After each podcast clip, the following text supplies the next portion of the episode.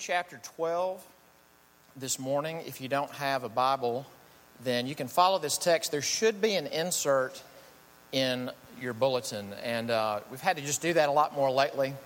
Revelation is a big book, and we're in November, and we're not even, uh, well, we're just right over the halfway mark, so there's a lot going on.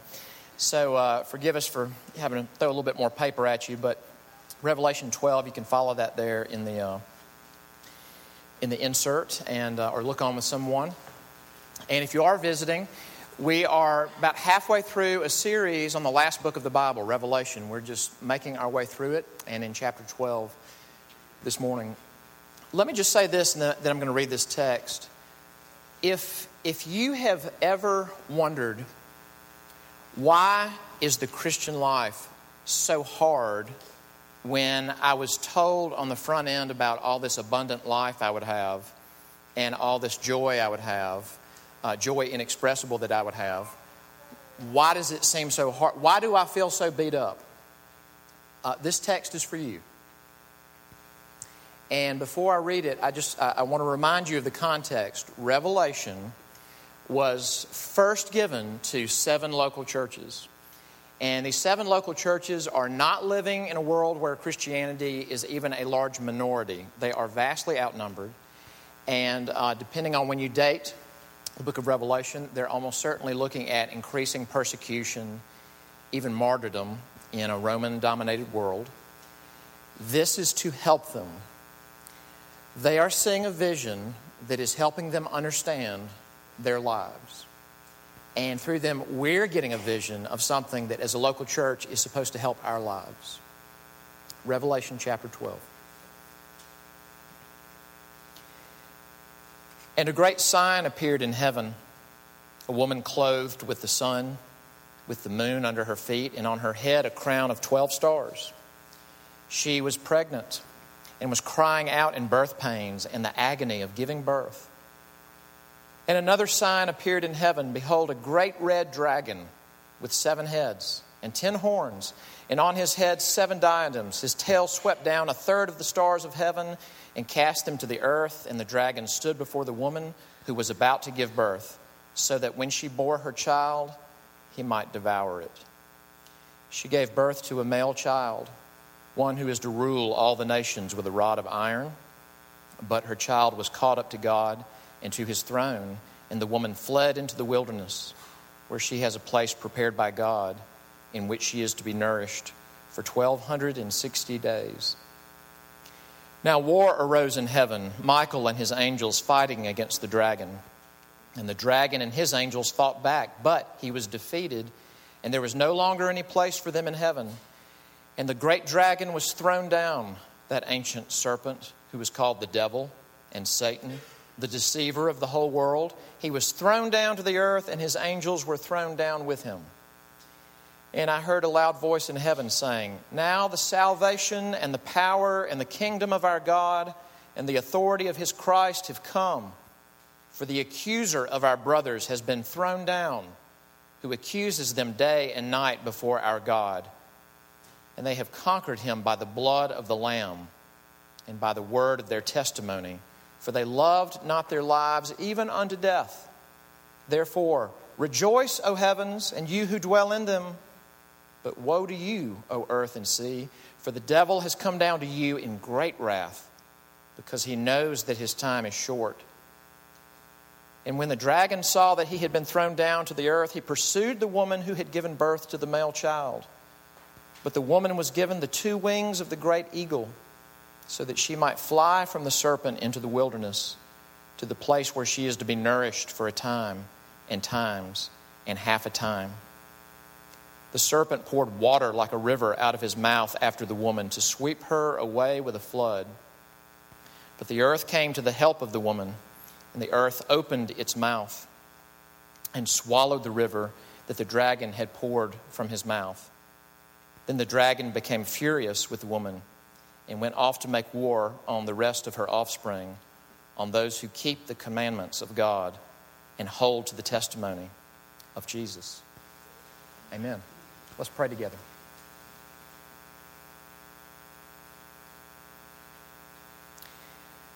Our Father and our God, as, as we have felt uh, through this series, there's so much that we're encountering in these texts, these apocalyptic texts, that is so foreign to us.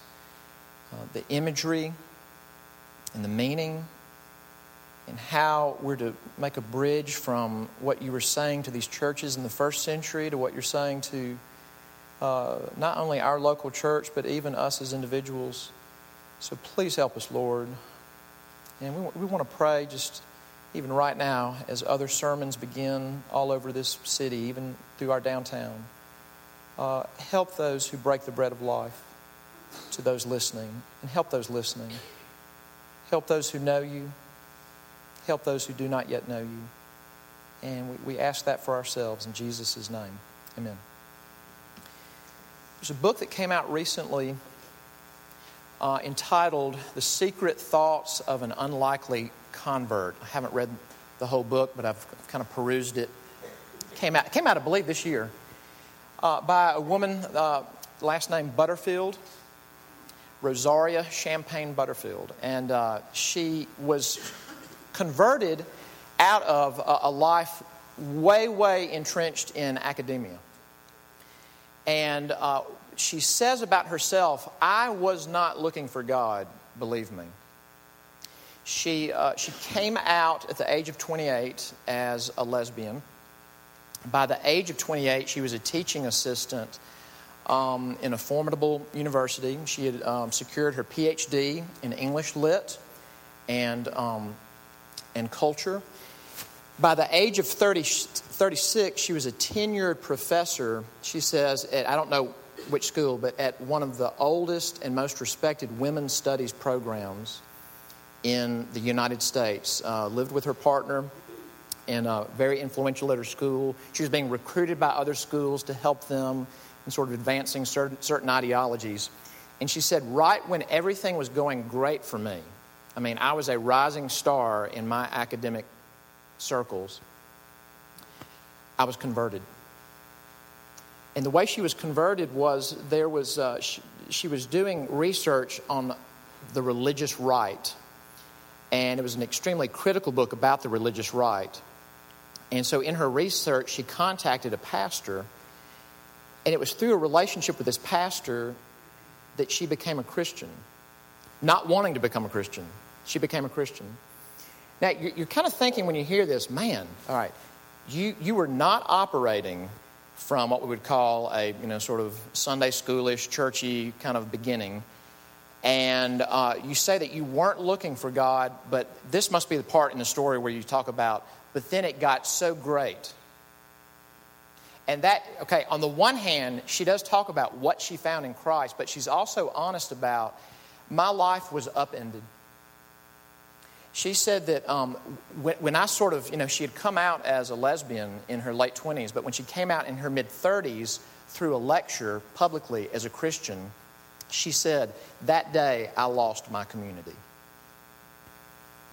Um, and she goes on to say, God gave me a new one. But that one I had, I loved, and I lost it. And she said, You know, to this day, when I hear Christians talk about praying for the lost and wanting them to become Christians, she says, Do we realize what we're asking God to do in people's lives? Because my experience was it brought utter chaos into my life. And that's what, and we're praying for God to do that in their lives. And she describes the chaos wasn't just that my own internal life was now having to be brought under the light of the Word of God and everything exposed and just rewiring, reorienting how I think about life and work and love and women and men and culture. Everything was changing. But besides the fact that that was going on inside of me, there was this really. Um, had a friend of mine that listens to my podcast, and he said, You, you use the phrase felt sense too much, but I'm going to use it. Uh, you know, she had a felt sense that, that uh, there was this pushback from the outside and not just in the circles, you know, that had been her community where she was now dubbed a, a turncoat. Turncoat and a traitor. But that something was pushing back, not only all this chaos inside, but almost chaos coming from the outside.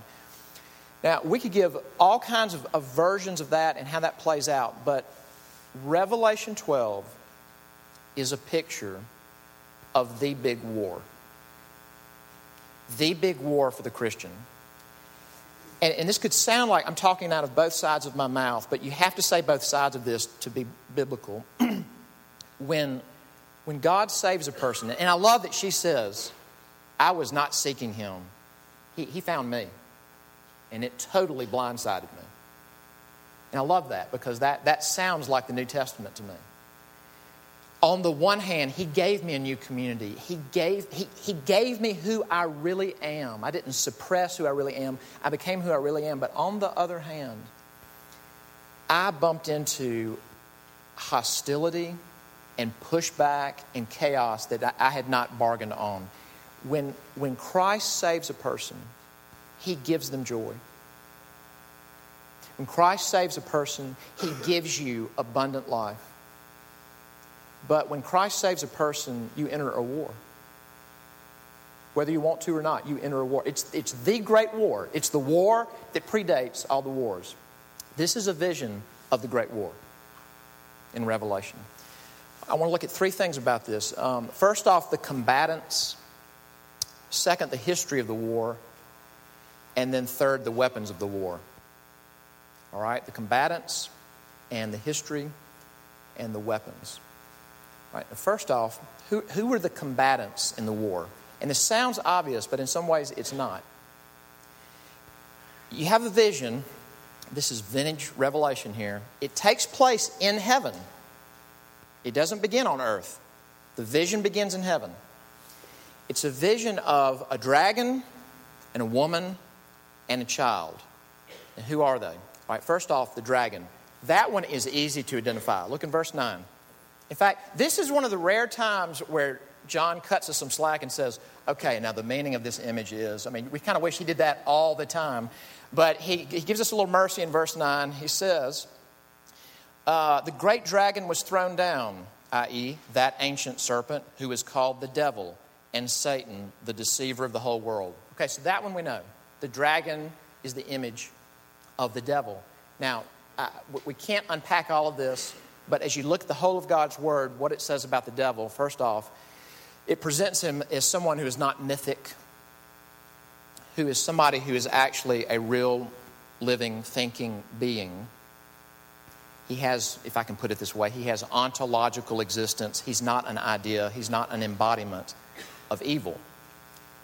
Jesus Christ considered him to be a rational being. He's a creature, which means he's not the opposite of God. That would be dualism. The biblical worldview is not that there's a God and an equally powerful anti God. It's not like the force with the light side and the dark side. There's God, the creator, and everything and everyone else is a creature, including Satan. Powerful angel, extremely powerful angel, had his start in heaven. Very powerful. You know, we've looked at things like heads and horns, and the number seven and the number ten, might power, big power, big might. But he's limited. That's the dragon. Uh, let, me, let me do the child next. Who is the child? Now let's look at this because you get just enough clues to identify him. Verse 5. She gave birth to a male child, one who is to rule all the nations with a rod of iron. But her child was caught up to God and to his throne woman gives birth to a male child. And this thing about ruling the nations with a rod of iron, and that is an explicit reference to Psalm 2. And Psalm 2 is one of the most frequently cited Old Testament passages in the New Testament. And it is always applied as being fulfilled in whom? Jesus Christ. It's a psalm about God speaking to his son, who's a king, and giving him the inheritance of the nations. But the other clue is this it says that the child was snatched up from, you know, where the dragon has access to him, and he's snatched up to heaven to God's throne. Not just to the heavenly courtroom, but sitting on God's throne. In Revelation, there are only two figures that we've seen on the throne, not just around it, front, you know, in front of it, flanking it, on the throne have been God, or we might say God the Father, but also there was one other figure that you find in the middle of the throne, and it's the Lamb. The Lamb of God, Jesus Christ. The child is Jesus Christ. So who's the woman? Now, you know, the, the kind of inclination would be to say, well, Jesus' mom was Mary, so I guess it represents Mary. But look at verse 1 again. Look at the imagery. And a great sign appeared in heaven a woman clothed with the sun, with the moon under her feet, and on her head a crown of 12 stars. Where else do you find that bundle of images? Not the literal sun, moon, stars, but as, a, as, a, as an image, the sun, the moon, and 12 stars together. Where you find that image is way back in Genesis when Joseph, and this is not Jesus' earthly daddy, Joseph, this is Joseph, the son of Jacob, the son of Israel. Joseph had a dream. And he had a dream that the sun and the moon and 11 stars came and bowed down to him. And apparently, Joseph in his youth lacked discretion because he told his family what he dreamed. Well, the family automatically interpreted it, and they knew what it meant. The moon was his mom, and the stars were his brothers, but the sun was his dad, Jacob, Israel. When you look at that image of a woman, she's, she's clothed in the sun, the moon under her feet, the, the stars around her head. That is a picture, it's, it's an embodiment of the people of God. She's, she's, understand, not all the people of the earth, not all the human beings made by God. She's the people of God. She's Israel. She's the people of the God of Abraham, Isaac, and Jacob. And the devil is trying to kill the child, and the devil's trying to kill her. Those are the combatants. What's the history of this thing? The history of the war. Look in verse 7. Now, war arose in heaven. Michael and his angels fighting against the dragon. By the way, Michael is named several times in Scripture. He's a powerful archangel. And the dragon and his angels fought back, but he was defeated, and there was no longer any place for them in heaven. Now, you don't get a lot of detail about this in the Bible, but this is one of those little clues about something that predates the beginning of the Bible. We don't know how this happened, and I can't explain it, but somehow a very powerful angel, and where this impulse came from, we can't say despite everything he could see and everything he knew, he rebelled against God and took an entire group of angels with him. There was war in heaven, and he and his followers were cast out. Now, note what it says in verse 12 because this because it shows you I don't want to say it's, it's, it's not amusing, but it's an interesting take on it because it's saying, hey, great news for heaven. Hey, but if you live on earth, not so much. Verse 12 Therefore rejoice, O heavens, and you who dwell in them. But woe to you, O earth and sea. For the devil has come down to you in great wrath, because he knows that his time is short. You know, one of mine, uh, mine and Dana's favorite old movies, and it was a favorite old movie, uh, uh, movie of my dad, is this old Humphrey Bogart movie, Casablanca. And there's this famous scene. This is just vintage old black and white movie kind of scene where um, Humphrey Bogart sitting at, at, at, the bar that he owns. This is Rick's Cafe. And he's had too much to drink, and he has seen Elsa, this woman that he was just madly in love with, had gone a long time without seeing, and he's seen her again. He's been drinking too much, and there's this scene where he slams his fist on the bar and he says, Of all the gin joints in all the towns, in all the world, she walked into mine. And in a sense, the church could say, of all the planets, in all the galaxies, in all the universe, he lands on ours. Because everything went downhill from there. Uh, verse 9.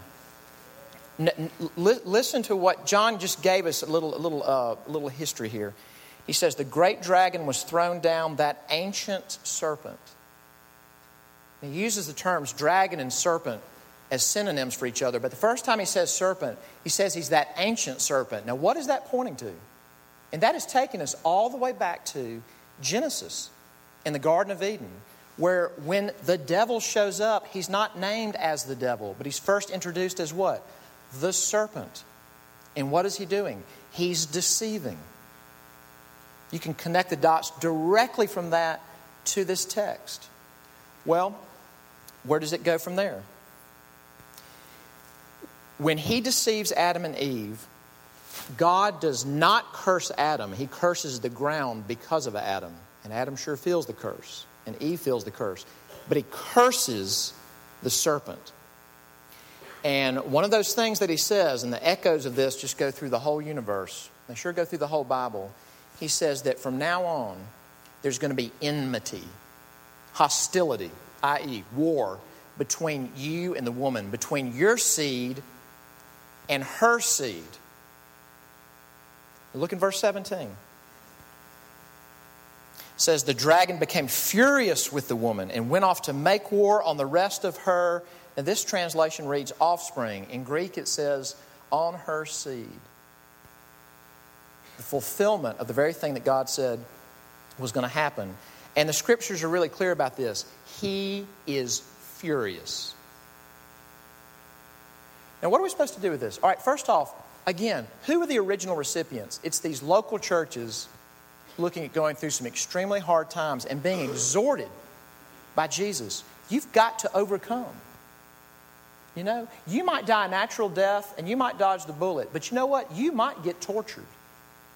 You might get martyred. And you've got to endure and overcome. This revealing of Jesus and these visions is not to confuse them, it's to help them. Now, how is this helpful to them? Well, one thing he's showing them is this look, when you were baptized, you were publicly brought into a body called the church. When you came into this thing called the church, the people of God, you entered a hostility that is way older than Rome.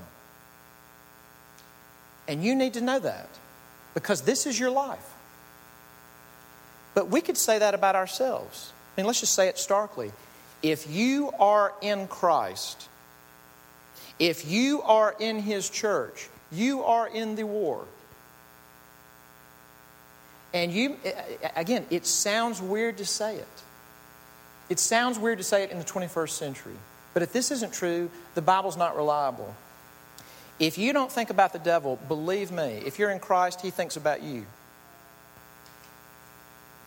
He thinks about your progress or your regress. And he thinks about it shrewdly.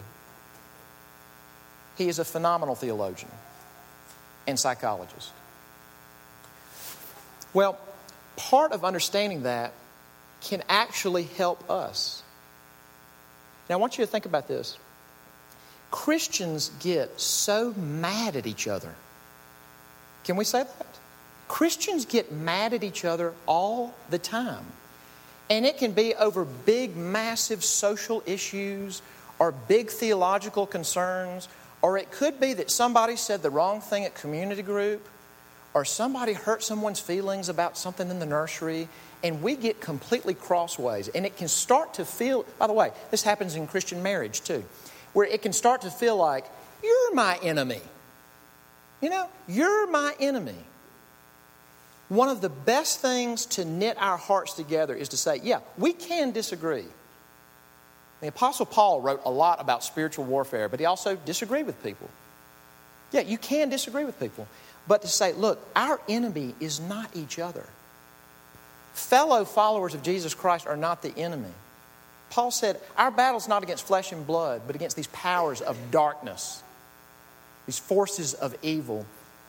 Uh, a book that, that was in my dad's stuff, um, this is a book about the Civil War, and there's a gazillion books about the Civil War, but one reason this was interesting to us is because my great great grandfather is mentioned a few times in this book. Henry Habig is mentioned in this book. He's a blacksmith in this guy's unit that wrote this book. It's his journal. And he talks about when they went through an, a horrible battle together. I won't go through all the history, but he says he looks, after the battle stops, he looks around He says, There lay the trees cut down by bullets, the bloody ditch, the many dead and wounded. Many were crying for water, some begging to have the dead taken off them. I don't expect to go to hell, but if I do, I'm sure that hell can't beat that terrible scene. They take their weapons, they clear out, and then here's what he says We halted in a pasture and broke ranks. Then came the reaction. All moved by the same impulse, we sat down on the wet ground and wept. Not silently, but vociferously and long, officers and men together. Some of the boys had been at outs with one another. They made friends and deplored the times that they had ever, ever held an unkind thought against one so true and brave. Two fellows, both named Bill, who never could get along, rushed into each other's arms, begging forgiveness and swearing undying friendship. Why did they do that? Because they just came off the starkest reminder you're not the enemy. That was the enemy. And that was horrible. We're brothers. And there's something extremely clarifying about understanding. Look, we might disagree, we might get crosswise, crossways, and we got to work through that, but, and we've got the resources to work through that, but you're not the enemy. The devil and his minions and the ways that he works in our culture, that's the enemy. Now, that leads to the question of what are the weapons? Let me be brief here. Uh, Satan has more weapons than, than are described here, but these are, these are biggies in the arsenal. First off, verse 9. Again, here's, he's introduced to us. The great dragon was thrown down, that ancient serpent who is called the devil and Satan. By the way, Satan means adversary. His name means I'm against the people of God the deceiver of the whole world. And one of the main, main weapons, tactics of the devil from the beginning is deceit. Now, the tricky thing is this, and I've asked this question often, but I, I, I just I can't help but ask it again.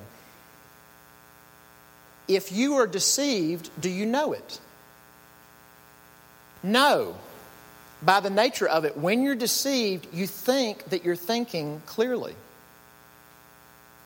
And what Satan is so masterful at is taking his knowledge of God and his ways and what he has said, even in the scriptures, and taking them. And typically, he doesn't make a frontal assault and come at you through the front. You know, Satan doesn't ride in on a Harley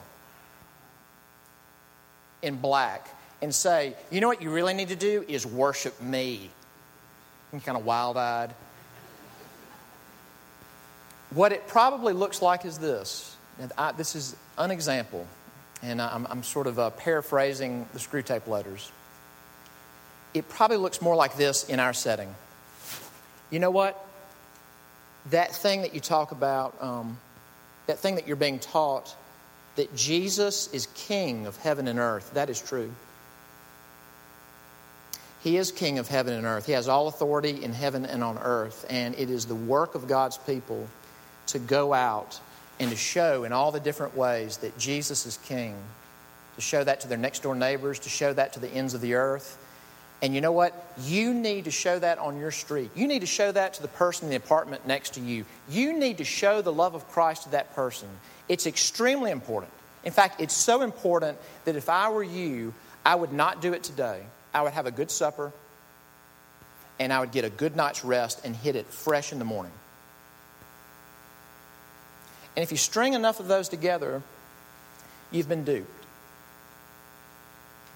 It probably looks more like that in our setting. It's not out and out lie. It's taking enough of the truth to make us feel like, uh huh, uh huh, uh huh, uh huh, and then one little twist at the end. That's his weapon. The other is this he accuses us. Verse 10. And I heard a loud voice in heaven saying, Now the salvation and the power and the kingdom of our God and the authority of his Christ have come, for the accuser of our brothers has been thrown down.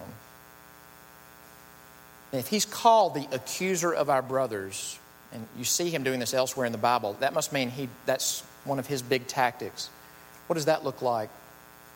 have you ever heard this thing that um, sometimes spouses who have been physically abused begin to think that it's their fault. In fact, that's common.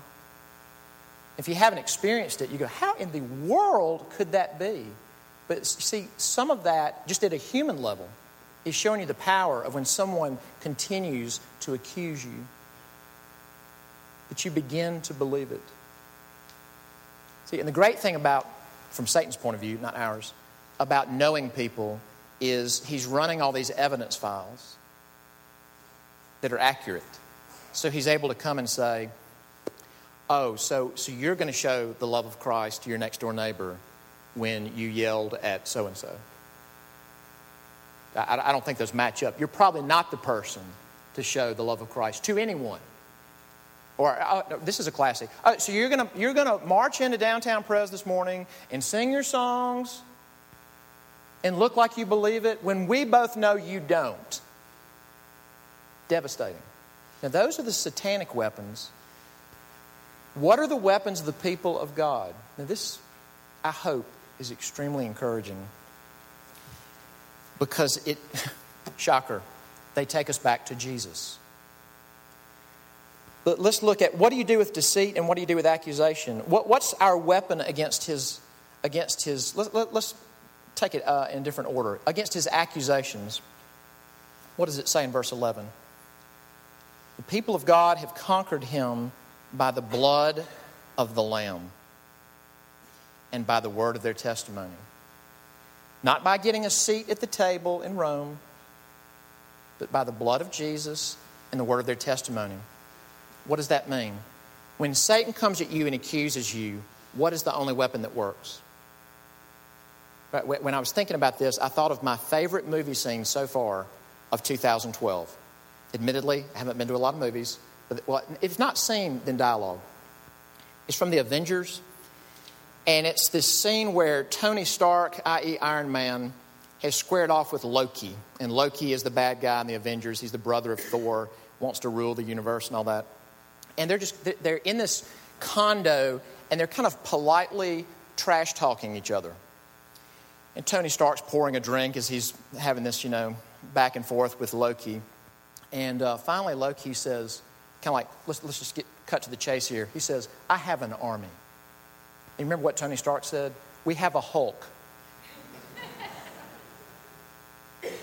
and not in, in, no way to be irreverent or to belittle this. And by the way, does that end up being foreshadowing in that movie? But not to be irreverent or to make light, but it is the church's privilege when the accuser comes and says, How can you call yourself a Christian when you? How can you think you're going to heaven when you, and whatever predicate of that sentence is probably accurate? We are free to say, we have a lamb. So, what you got in that file? Because uh, I could add a lot of things that you didn't add to that file. I'm not happy about them, I'm ashamed of them. But we have a lamb. The Lamb of God takes away the sins of the world. I'm thinking if He takes away the sins of the world, it covers the file. That's the weapon against the accusations. What about the deceit? Verse 11. And they have conquered him by the blood of the Lamb and by the word of their testimony. Verse 17 The dragon became furious with the woman and went off to make war on the rest of her offspring, on those who keep the commandments of God and hold to the testimony of Jesus. This is the note I want to leave us on. If sometimes you wonder, am I right to bank my life on all this stuff? Am I an idiot to drive to a big room and talk about someone that we can't see? I mean, I think all of us have to ask that question. But this is why the word testimony is so huge to John. John is the guy who wants to grab you by the lapel and say, I saw him, I ate with him, my eyes saw him, my ears heard him. And if you kind of try to walk off, he goes, No, really, I'm serious. I can testify that I saw him. And I wrote these things down during the lifetime of these eyewitnesses. And these other apostles wrote these things down during the lifetime of these eyewitnesses. Why? So that you'll know he did what he did. and the truthfulness that he said what he said. And you know what? That means if we're going to have the weapons that we need against this devil and his forces that hate the believer and that hate the local church, here's what's going to have to happen. We have got to immerse ourselves in the testimony. And I say this as guilt trip free as I can. I, am actually saying it in an encouraging way. That means that if there's something in you that's saying, uh, I, I think I'm going to sleep in and not go to worship, go worship. Worship and sing the testimony and hear the testimony and get together with others and remind yourselves of the testimony and read the testimony and learn the testimony and expose his lies. He calls us into war. The beautiful thing is, Revelation tells us what? The war ends. If you're in Christ, you're in war. If you're in Christ, the war will cease and you'll live in a peaceful new heavens and new earth forever.